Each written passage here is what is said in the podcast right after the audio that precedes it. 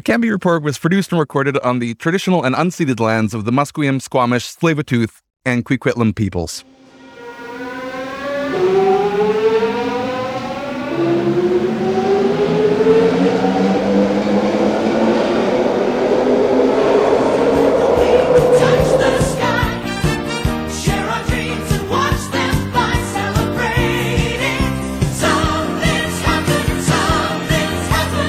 It's December 3rd, 2021, and there are 316 days left until the Vancouver municipal elections. This is the Cambie Report. I'm Matthew Naylor. And I'm Ian Bushfield. Good to be back with you, listeners. It has been a wet and wild couple of weeks here uh, in Vancouver, and glad that we appear to be, at least today, having a bit of dry weather. Yeah, yesterday was really nice. I managed to get out into town, took the SkyTrain. Today looks not quite as nice, but it's not raining. It's just overcast out here. So I'll Mhm. take it. But we're not here to talk about the weather, are we? No, we are here to talk about municipal politics. And shapes. and shapes. Yeah. So, by way of explanation and to renew our long running series, Charts on a Podcast, Mark Marissen has tweeted out something, a Venn diagram on what he apparently believes about municipal government. It's one of those pick two triangles, effectively. I want stable services, I want low density, and I want low taxes. It shows that you can't have all three. Then Melissa Genova comes and says something odd. Turn the circles into squares, and you can achieve more while fulfilling the mandate of local government. What on earth does she mean? No one knows. Literally, no one knows. Some people have like tried and they managed to create a Venn diagram of squares that shows the same thing as Mark was showing. Other people, I th- think, quote tweeted her and showed some like weird challenges of like maybe the dream on exists in the square in the middle. I like the one where it says functional city council and then just has a little annotation, ha ha, next to it. This was the joke of VanPoli Twitter for the week because no one can understand how turning circles into squares magically solves the budget crisis, which is the focus of today's show. Yes, it is budget time here in Vancouver. And that means the staff report and staff presentation on the budget have come forward to City Council. And it is interesting and worth paying attention to. There's also police funding that is coming forward as well as probably the headline for property owners the 5% property tax increase in the city. What does this mean in terms of what exactly is a 5% property tax increase? Yeah. So I'm not going to get into how mill rates work because they're confusing and it takes a bit, but it's important to remember property taxes aren't actually that much. You know, the average single family homeowner in Metro Vancouver is probably paying 2,500 to $4,000 a year. So a 5% increase ends up being $137 for the median single family home in Vancouver over the year. That's 10 bucks extra a month compare that to what rent is likely to increase for many listeners. Uh, the average condo owner would see an increase of $57. Commercial owners are facing potentially a little bit more, $257, but their properties tend to be worth more and, and are taxed at a slightly higher rate because they don't vote Yes. anymore. Uh, They do not. And whether they should or not, I think is a question worth debating, but that's not the topic of today's show. So this is what staff have brought forward, right? 5% is not set in stone. It's what the mayor said he wanted council to approve and council approved as a maximum for whatever reason he ran on that about a year ago. And so staff have tried to balance various increasing needs and desires of council to address things like affordability and homelessness and the housing crisis, building a resilient economy, increasing focus on equity and social issues, and adapting to climate change. We've talked about a lot of these issues. They cost money. And here's where it kind of hits the pavement, hits the train, hits the SkyTrain rails, as it were. Yeah, well, they've they've grasped that third rail. They've they've they found that like there has been a greater increase in or greater willingness to pay for the tax increase when dollar values are mentioned rather than the percent increase. There's also expected to be a 6.1% blended utility fee increase, which means that the total increase of tax and utilities together will be 5.4%. There's also expected to be a recreation fee increase of 2 to 5%, with licenses and permits also going up by 5%. This means that there's $9 million in one time funding and $1 million in ongoing funding available for council priorities. Yeah. So staff made a bit of wiggle room for council to come forward and say, I would like to propose an amendment that we fund my pet project because this is so important to the voters, blah, blah, blah, the stuff that happens every year. So if council is super eager and wants to fund a lot more, they need to find more money for that, whether that's increasing the overall budget or telling staff what gets cut. Because in here, they've already cut a number of things. Engineering is getting a 2.8% cut. Uh, human resources is getting 5.9%. Mayor and council's budget's being reduced by 8.6%. And the city manager's office is being reduced by 8.1%, which is quite, you know, deep cuts in many of those departments. If you were told like your office now has 8% less funding next year, even as costs and inflation are rising and salaries are expected to increase, people are going to lose jobs.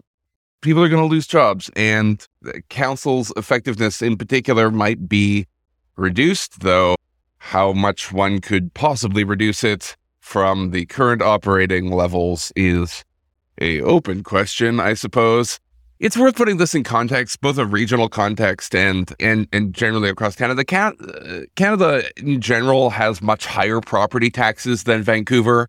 And even though Vancouver's property taxes are slightly above average for the medium single family home In Metro Vancouver, yeah. in Metro Vancouver, yes, they are generally quite low, both in terms of absolute numbers and in terms of the percentage tax homeowners are expected to pay. For example, Vancouver median family home owners will be expected to pay about $4,460 in property taxes over the coming year. This is in context uh, compared to somewhat of an outlier in West Vancouver where it's $6,446. Next highest is $5,002 in New Westminster, all the way down to the bottom of uh, Langley City where people are expected to pay $3,305. It's cheap to live out there, I guess. Yes. Also, really highlights the challenges facing West Vancouver's refusal to uh, densify and put more people to extract more money from.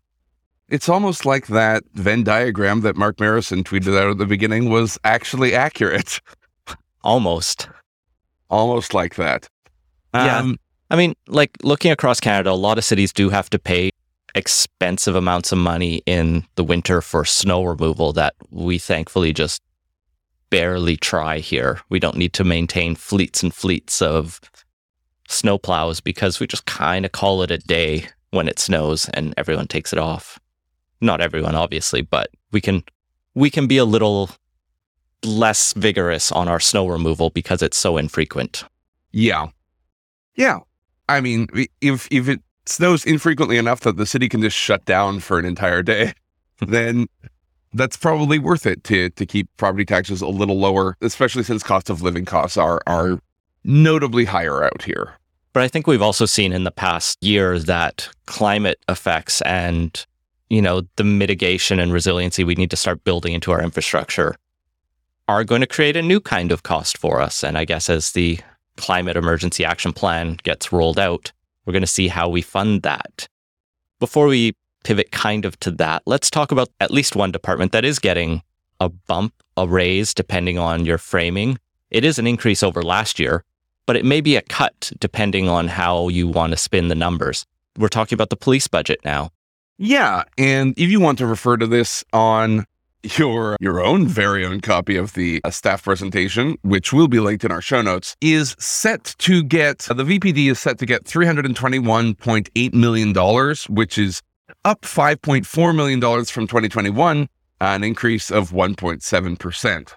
So that's what staff have recommended. Now, the Vancouver Police Board just a couple days ago did their own budget, which they put to the city, and they asked for $325.8 million. They want four more million dollars than staff are set to give them.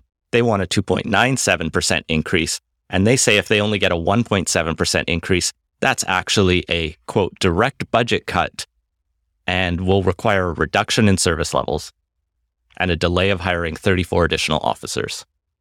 Yeah, I'm I'm not sure if that's how budget should be considered to work. The mayor, in a stunning show of leadership, boldly told the police board to uh, read the room, and oh wait, no, he didn't. So instead, Kennedy has said, "quote There does seem to be this kind of thing that I'm anti-police or something, which is not true. Don't worry, Kennedy, we didn't think that." I guess some people out there generally do, like the people who don't follow council too closely. I don't think anyone has been like, oh man, Kennedy Stewart's like a rah rah blue, blue lives matter type or thin blue line type by any stretch.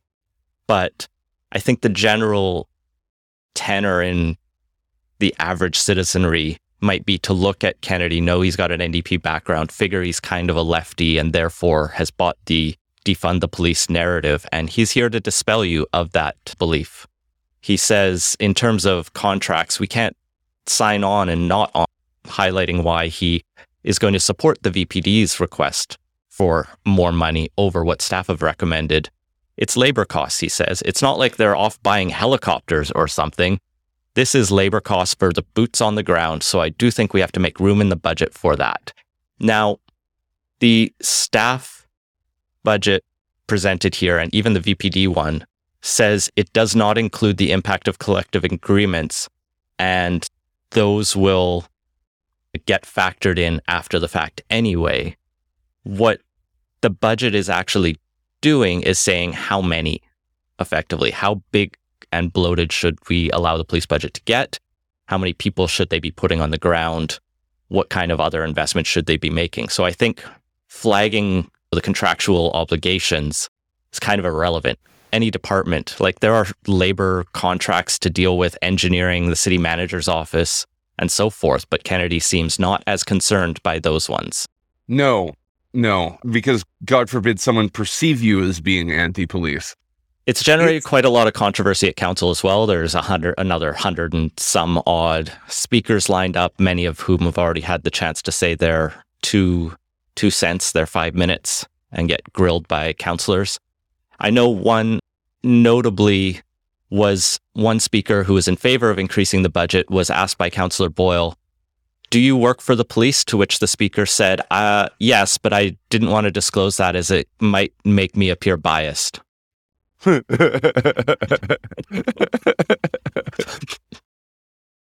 yeah, Many other speakers at council were quite adamant that council take a more hardline, reduce or eliminate the police budget. I think the chance of it going to zero is pretty nil. Oh yeah, it's zero. Obviously. it's, it's yeah. I mean, like policing services provide some value to a city. Like it is important that many of the functions that the police are carrying out are carried out in the city.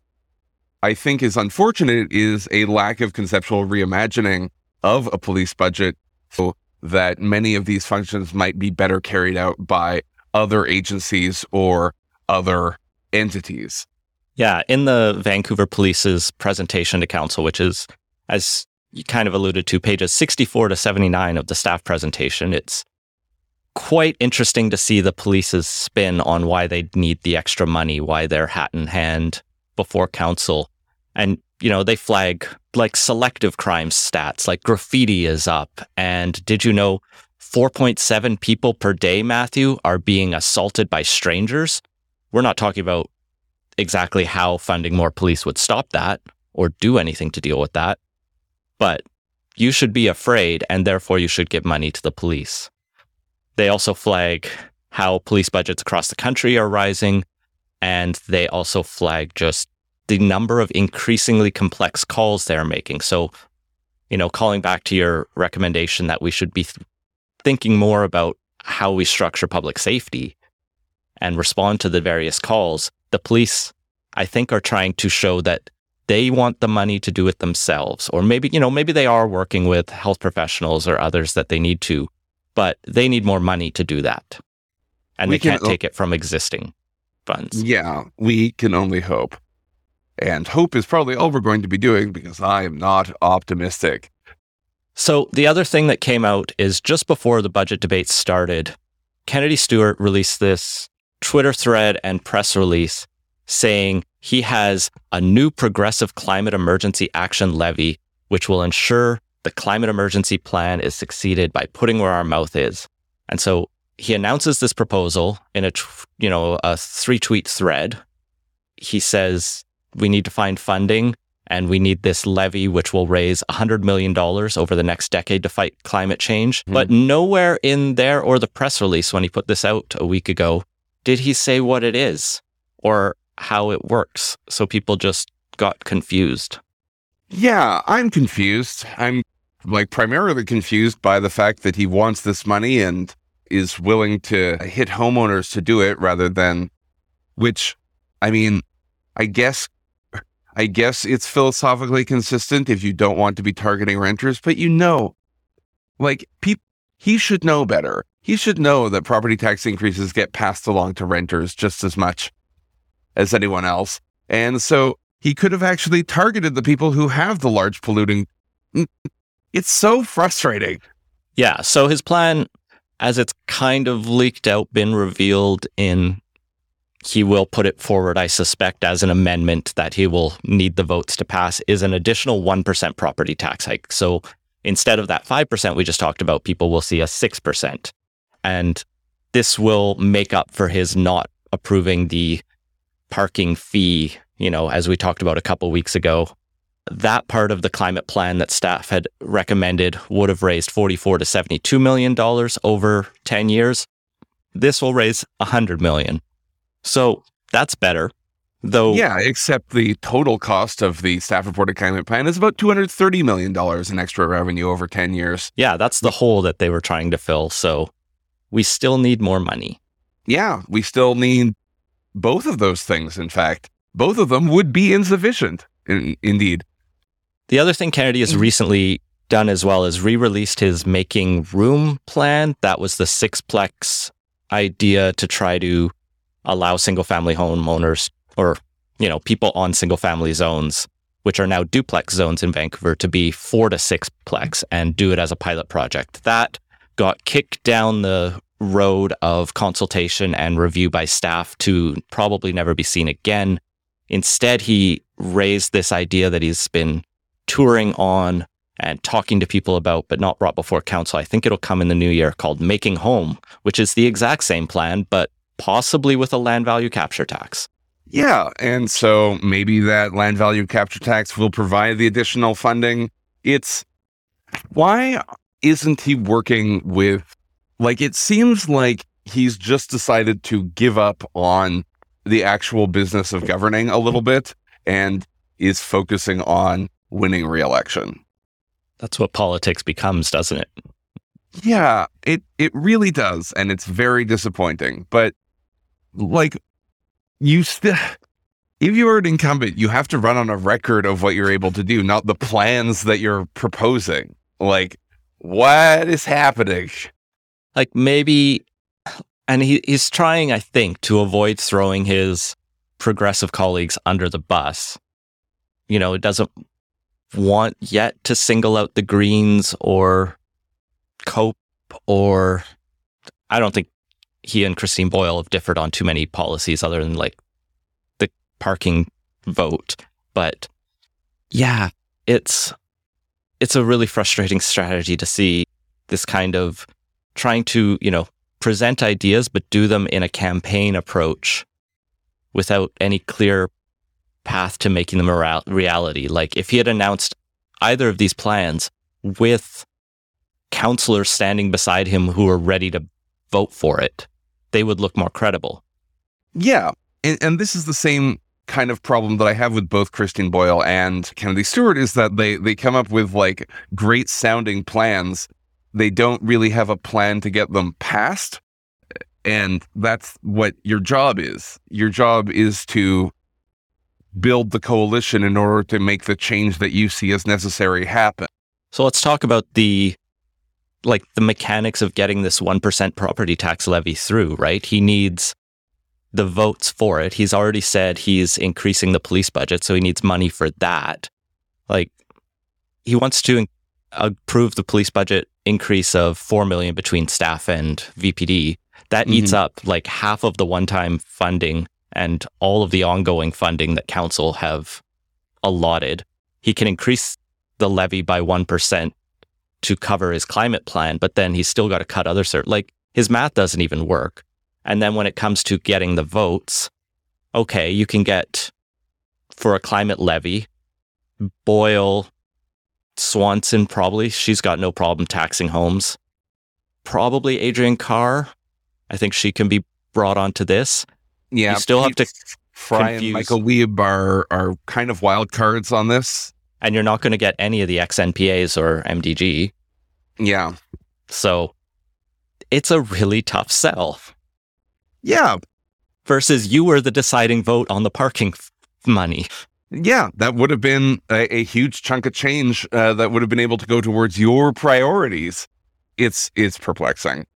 So why don't we take a look at what the people campaigning to replace him are proposing? Yeah, Ken Sim put out a new, I don't know, editorial responding to the mayor's State of the City address, and he's laid out a few new policy proposals. You know, the first part of it just criticizes the mayor as someone who is running to be mayor should do. And so I don't think we need to review that. But the big idea in here is the three by three by three permit mandate. Yes, and good luck with that. So this is Sim's pitch to clear the permitting backlog. The idea that you know anyone trying to build or do anything in the city of Vancouver is dying before their project is completed.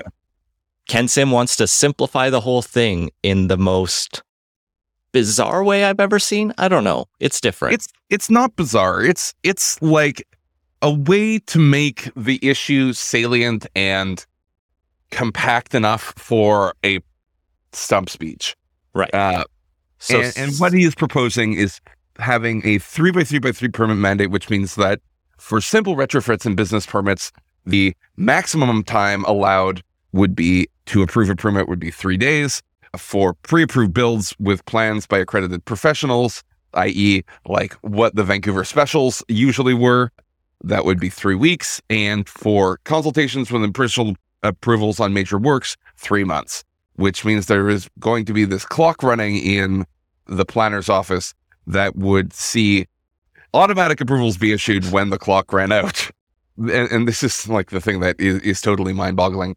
So on paper, it kind of almost sounds good. Like it sounds like a clear, all right, there's deadlines, we got to get this done. Otherwise, it just goes through and that's that's good, right? We want things to get built, right? Why is it mind-boggling, Matthew? You have a little more hands-on with the planning side of this.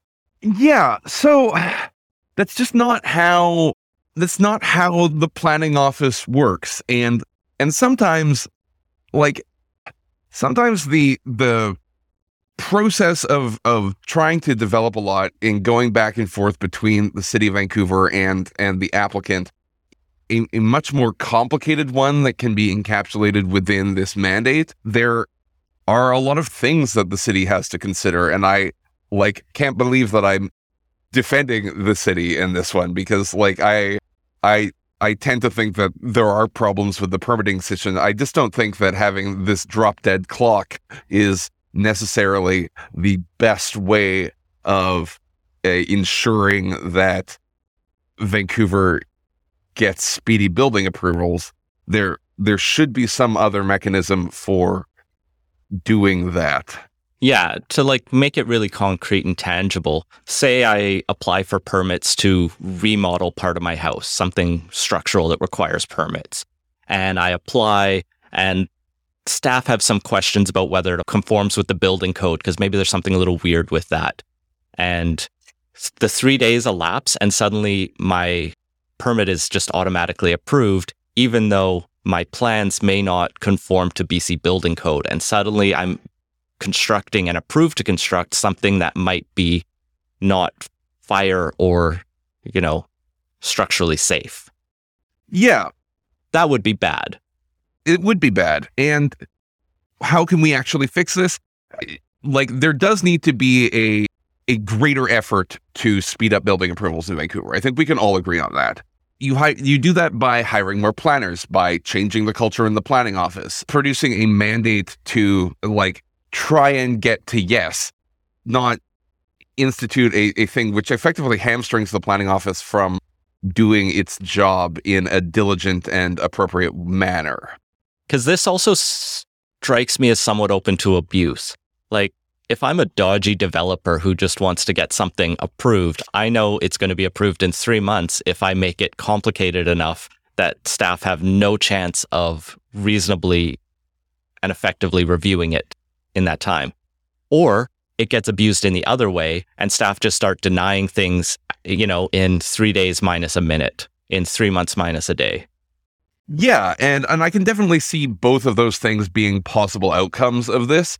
Like if there is n- not that I have thought this out particularly well, but like if there was some other mechanism that allowed an appeal to happen or an appeal to another body to happen after that 3-day, 3-week, 3-month mandate, then I can see that happening. I mean, it would create more work for the Board of Variance, which uh, is the body that exempts people from building code or bylaws that the city has put in place. But like, I, I don't think that saying just, oh, blanket approval, three weeks have elapsed is an appropriate way of, of running a city. So maybe more details will come out. Maybe we're being a bit unfair to Mr. Sim. And I mean, do I like- appreciate that it's bold, right? It's something. Yeah, and like I I think that staff will hate it, uh, and there will be a ton of resistance from within City Hall, and so this might end up being like the only thing that he ends up trying to do during his term as mayor. This is the kind of thing that can bring down an administration, like can can cause such internal uh, opposition to something that an, an entire administration's agenda gets stymied. Well, it wasn't the only thing Sim highlighted in there. He had a, another line that was a bit more vague that dealing with. I'll, I'll just read it because it kind of puts it all in context. I will engage our officers in tackling the street disorder and chaos that is impacting co- our communities while addressing the longer term challenges like housing, mental health, and drug crisis. And this tries to, like, if you go back through that police report to staff that's in the budget presentation, it has this frame. Like there's a conversation right now that's really divided where one half is convinced that Vancouver is a, is in a spiral of chaos and petty crime and violence, especially in, you know, downtown business districts. Vandalism is up. All of this stuff is happening. Someone needs to take care of it. And there's also this conversation about police brutality, over policing, uh, mental health challenges, the ongoing opioid and overdose and housing crises, and needs for non policing interventions into those, and decriminalization, for example. Ken Sim wants to apparently do it all. Yeah, and it's nice to know that he's thinking about it, considering that he has a decent chance of winning. Like I, I, I still think that the smart money is on Kennedy Stewart to win re-election, as the power of incumbency is uh, strong. But uh, I will say that it does look like the mayor has been floundering a little in the last couple of months in trying to come up with a coherent and cohesive message uh, to run on, seeing as how running on the record that this council has been able to produce is not going to be necessarily the gold star that he might have wanted to put forward. Well, let's pivot to one of the things that might be able to be flagged or might just become an election issue. And when it comes to housing, that's the redevelopment of the city according to the Vancouver plan. And one of the first tests of the Vancouver plan is starting to move forward and has the initial approval by council to start studying. And that's the redevelopment plans and the community plans for the Renfrew Rupert SkyTrain area, the area east of Nanaimo Street, west of Boundary, uh, south of First Ave, and north of 23rd Ave. So, where the Superstore and the two SkyTrain stations are along there. A lot of single family homes along there, a lot of commercial and industrial land. So a big opportunity for the city. What this is is a manifestation of Vancouverism, the the urban planning idea that there should be the development of large towers around points of rapid transit. This is the compromise that Vancouver has been, well, using to steadfastly avoid building the missing middle of housing by one perspective for uh, a number of years. It's the reason why you can see in Marpole large towers right by the Marine Gateway station, and uh, then uh, two blocks away, a bunch of single family homes rather than a large amount of, uh, you know, mid rise apartments all o- over the city. And it's a trend that extends quite well throughout the region, right? It's kind of what Burnaby and Coquitlam's development is with, you know, the town center sites in Burnaby, the four being the major developments there with the major towers here in Coquitlam, the major towers around city center and Burquitlam, New West. Each of them are starting to roll in a little bit more like low rises and townhomes to kind of space out the single family homes and the towers so they're not always right up against each other but you know those core spots of density is common and what you miss in the city of Vancouver are a number of these SkyTrain stations that are just outside of downtown. So you have like Nanaimo station and you have 22nd Ave station and you have Rupert and Renfrew where you have single family homes within a 5 minute walk or less sometimes of what should be pretty built up by this philosophy. Yeah. And so what this is looking at is densifying the area uh, around these two stations uh, and possibly redeveloping some of the large industrial or commercial spaces that were around there, particularly the former BC Liquor Distribution Branch, which was acquired in 2014 by MST Development and the Aquilini. Yeah, this is interesting. MST is the Musqueam, Squamish, and Tsleil-Waututh's corporate development arm. And so they bought this with the Aquilini Group in 2014 and are looking to develop a mixed industrial commercial rental housing complex there. This would kind of be pulled out as a special de- redevelopment rezone within this broader plan. But that area is a large, essentially parking lot, low rise industrial building that if they can return into, you know, a multi use mixed area, could be quite the hub for this um, redevelopment. Yeah, and it like it, warms my heart. It like gives me some confidence. It is pleasing to me that MST is involved because I've seen some of the the urban design work that they have uh, put forward for like the Jericho lands redevelopment, in addition to, and they have in general been following the urban design principles closer and more appropriately than I, I think some city developments, for example, or other developers in the city. I think there is one clear cha- challenge already that, I mean, there's a number of challenges with this land. Like Still Creek runs through this area. And given how the last, you know, few weeks of flooding has taught us about climate mitigation, that's going to be a major factor to think about for some of the lower lying lands, especially right against the SkyTrains. I know in Burnaby around the Costco at Willingdon, that Still Creek part there floods quite regularly and shuts the neighboring roads down. So making sure Still Creek can be preserved for both fish habitat, salmon spawning, etc., but also doing so in a way that enables, I guess, the human built environment to survive catastrophic flooding, as will probably occur too frequently, will be one of those challenges. So currently, the interim rezoning is expected as early as early 2022 and finalization of the plans by early 2023. But who knows what an election could do to that? Hopefully, like I'm optimistic about this. This looks like a possibly really good area to make a lot of new homes and really make Vancouver, the east side of Vancouver, more desirable. But uh, yeah, everything could go off the rails with the election. I mean, it's already off the rails, but Oh yeah, we're we're so far away from the rails that you can't even see them with binoculars. Well, and Uh, you can't see the rails from with binoculars from BCIT, which is where a townhome development in Burnaby has come an obscene amount of fire, almost a Vancouver level of opposition to a single project. This is a 130 unit development by Glentree Village uh, that faced 2.5 hours of opposition at Burnaby City Council. The development would include 84 strata and 46 uh, rental units, 18 at 20% below CMHC median rent uh, for affordability. Originally, this was 208 units, but it has been reduced to 130, and it has come up against a giant wall of opposition. Yeah, Dustin Godfrey has a good write up in the Burnaby Beacon, and we'll link to that in the show notes. I guess he sat through it, watched it, suffered it for all of us, and, you know, highlights that it's a lot of the usual concerns. There'll be too much traffic. This will bring garbage trucks across the road that children play on.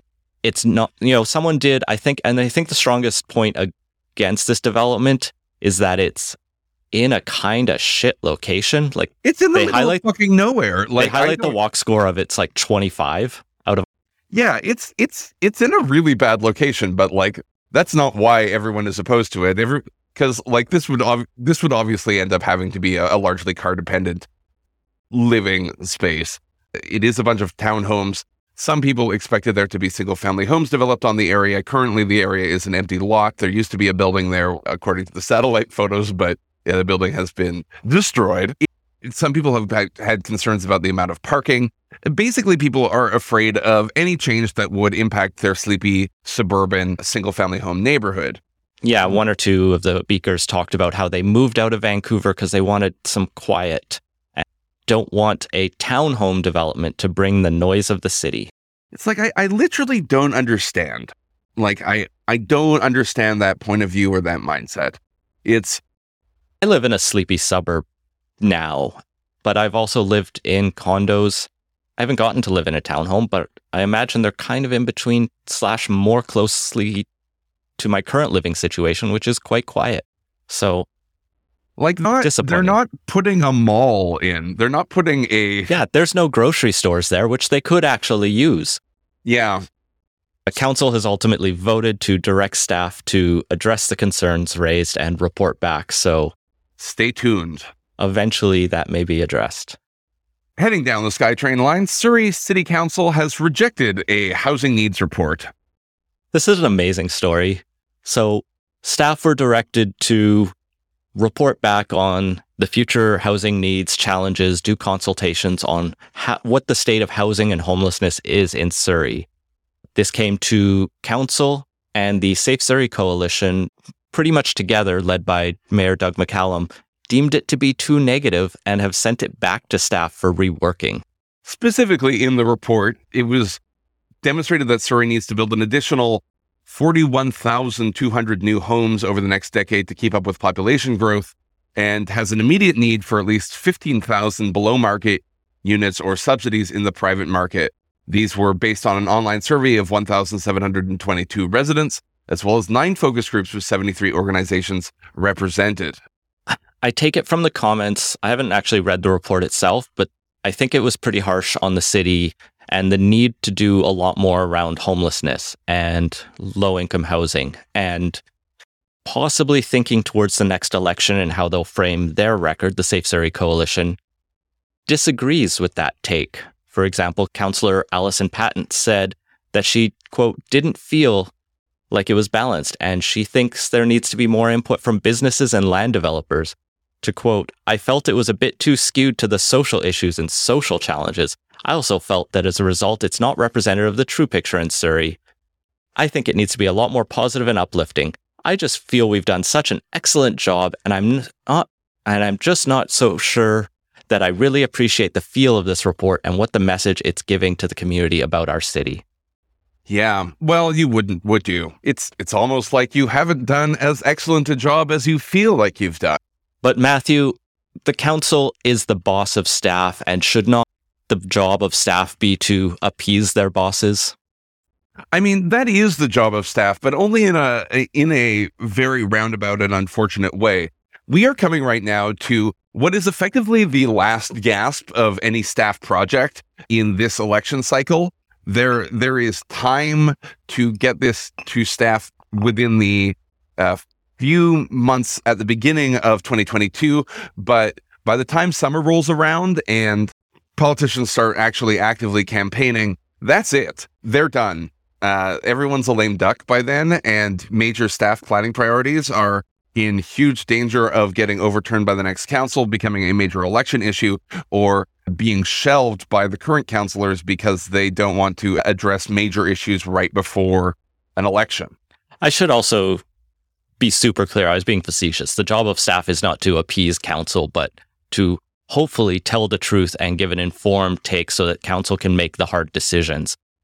When you have staff and bureaucracy and civil servants that do nothing but just try to tell the electeds or the, you know, the leaders what they want to hear, you're devolving into, you know, Soviet Union or any kind of totalitarian state where the truth all- isn't being shared. Almost like a sneaky dictatorship. Oh, good callback. In other news, Vancouver has rolled out a alertable app. So, this was a weird announcement. The city of Vancouver has released its own app that if you live in the city, you need to download if you want to get public alerts from the city. The province has the Alert Ready system, which we've now used once for an active shooter situation in Prince George, I believe it was, but otherwise that system has almost never been used. The Alertable app is now the city of Vancouver's thing, and it boggles my mind that they have rolled this out. Yeah, it seems like, well, it seems pretty unreasonable for the city to expect everyone in the jurisdiction to download this app and have it there in order to, to be informed about public disasters. This, to be clear, this isn't the only, like, they're not giving up their standard methods of communicating about disasters. This is kind of an add on to give extra information. But yeah, mm. expecting 600,000 people to download an app, which right now is only offered in English, Ooh, is, is a choice. It's a choice. So download it if you live in the city of Vancouver. Yeah, I've I'm gonna download it. I want to be informed. I am apparently the target audience as a English speaker. So, in candidate announcement news, there have been a couple of one city candidate announcements who are uh, planning on running in the upcoming election. Yeah, three more ca- people on Twitter, at least that I've seen, have put their names forward. Uh, two are run- wanting to seek the one city council nomination, and one is looking for park board. Nick, he's in our Slack. He's one of our patrons. Nick Lauga, I actually don't know how to pronounce his last name. Sorry, Nick. Has announced he wants to run for council. He's worked with a number of different agencies. Like most people who are running, he says he's never seen himself as a politician, but he does try want to make the city better. You can find him at N I C K A L A U G A. As well, Iona Bonamis has put her name forward for council with one city. She, I think that's probably Bonami. Bonami? Yeah, Yeah. Uh, that's She is a urban planner, small business owner, and mother, according to her website. Uh, she's a first generation Chinese Canadian resident and is a senior planner at the city of Vancouver. So it'll be interesting to see if she makes it forward as well.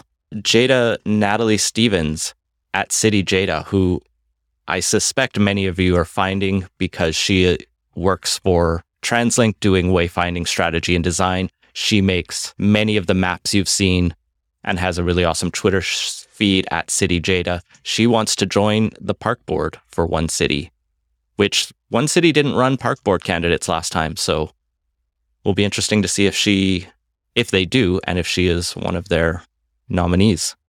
finally we have a update on the tiny home, tiny office, uh, tiny problem. So this started as a Vancouveratta, this tiny lot that's squeezed in between a number of other lots, and it makes no sense, but it was clearly just like portioned off, and now the city is like desperate to force it to be back as part of one of the neighboring lots. It was bought because it was for sale earlier this year. It was bought by Bryn Davidson of Lanefab Homes. He wanted to put one of his tiny homes on the lot. He did. The city evicted it because it didn't follow the zoning permits. And the newest update is he has recently received his notice, his advance tax notice, that he will need to complete the empty homes tax property status declaration to say if anyone is living there and if no one is living on there and it is an underutilized residential property, he will have to pay an additional 3% property tax for that empty lot. How fucking aggravating. I hope he can appeal or like get out of it because that's so stupid. But Yeah, it's it's so unbelievably frustrating. Like, of course no one is living there. You won't let anything build. Anyways. Finally, uh, we end every episode of the Cambie Report with a Vancouveratta, and this week we are going to talk about the Canada Post building. This is the building on Georgia Street that you uh, will know from the two giant uh, coat of arms and uh, heraldic achievements that are uh, plastered on the side of the building, uh, and is currently being redeveloped into the new Amazon headquarters, uh, with expected completion in 2023. However, according to the book Vancouver Exposed by Eve Lazarus, uh, searching for the city's hidden history, there are some fascinating things about this building, including the fact that in the 1950s, when it was built, it was the largest welded steel structure in the world. we were really good in Vancouver at having the largest X for at least a brief period of time. I think we had the tallest tower in the British Commonwealth and things like that for little bits. Yeah. So this building was put up in the 1950s. It had a helipad on top uh, that was used all of two times. I was gonna Uh, say Canada Post, known for their helicopter mail delivery. Yeah. So basically, what happened is they found out that using the helipad to deliver mail from Vancouver Airport to the Canada Post building was uh, not viable, and so No- it not was when you can used drive. no. So uh, there was also quite a bit of art in there, including some art by Paul Huba, which took up a chunk of wall inside the southeast corner of the building.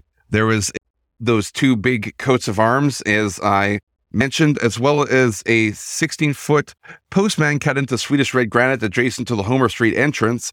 Uh, Inside, there was a mural by Oliver Fisher depicting the evolution of mail delivery.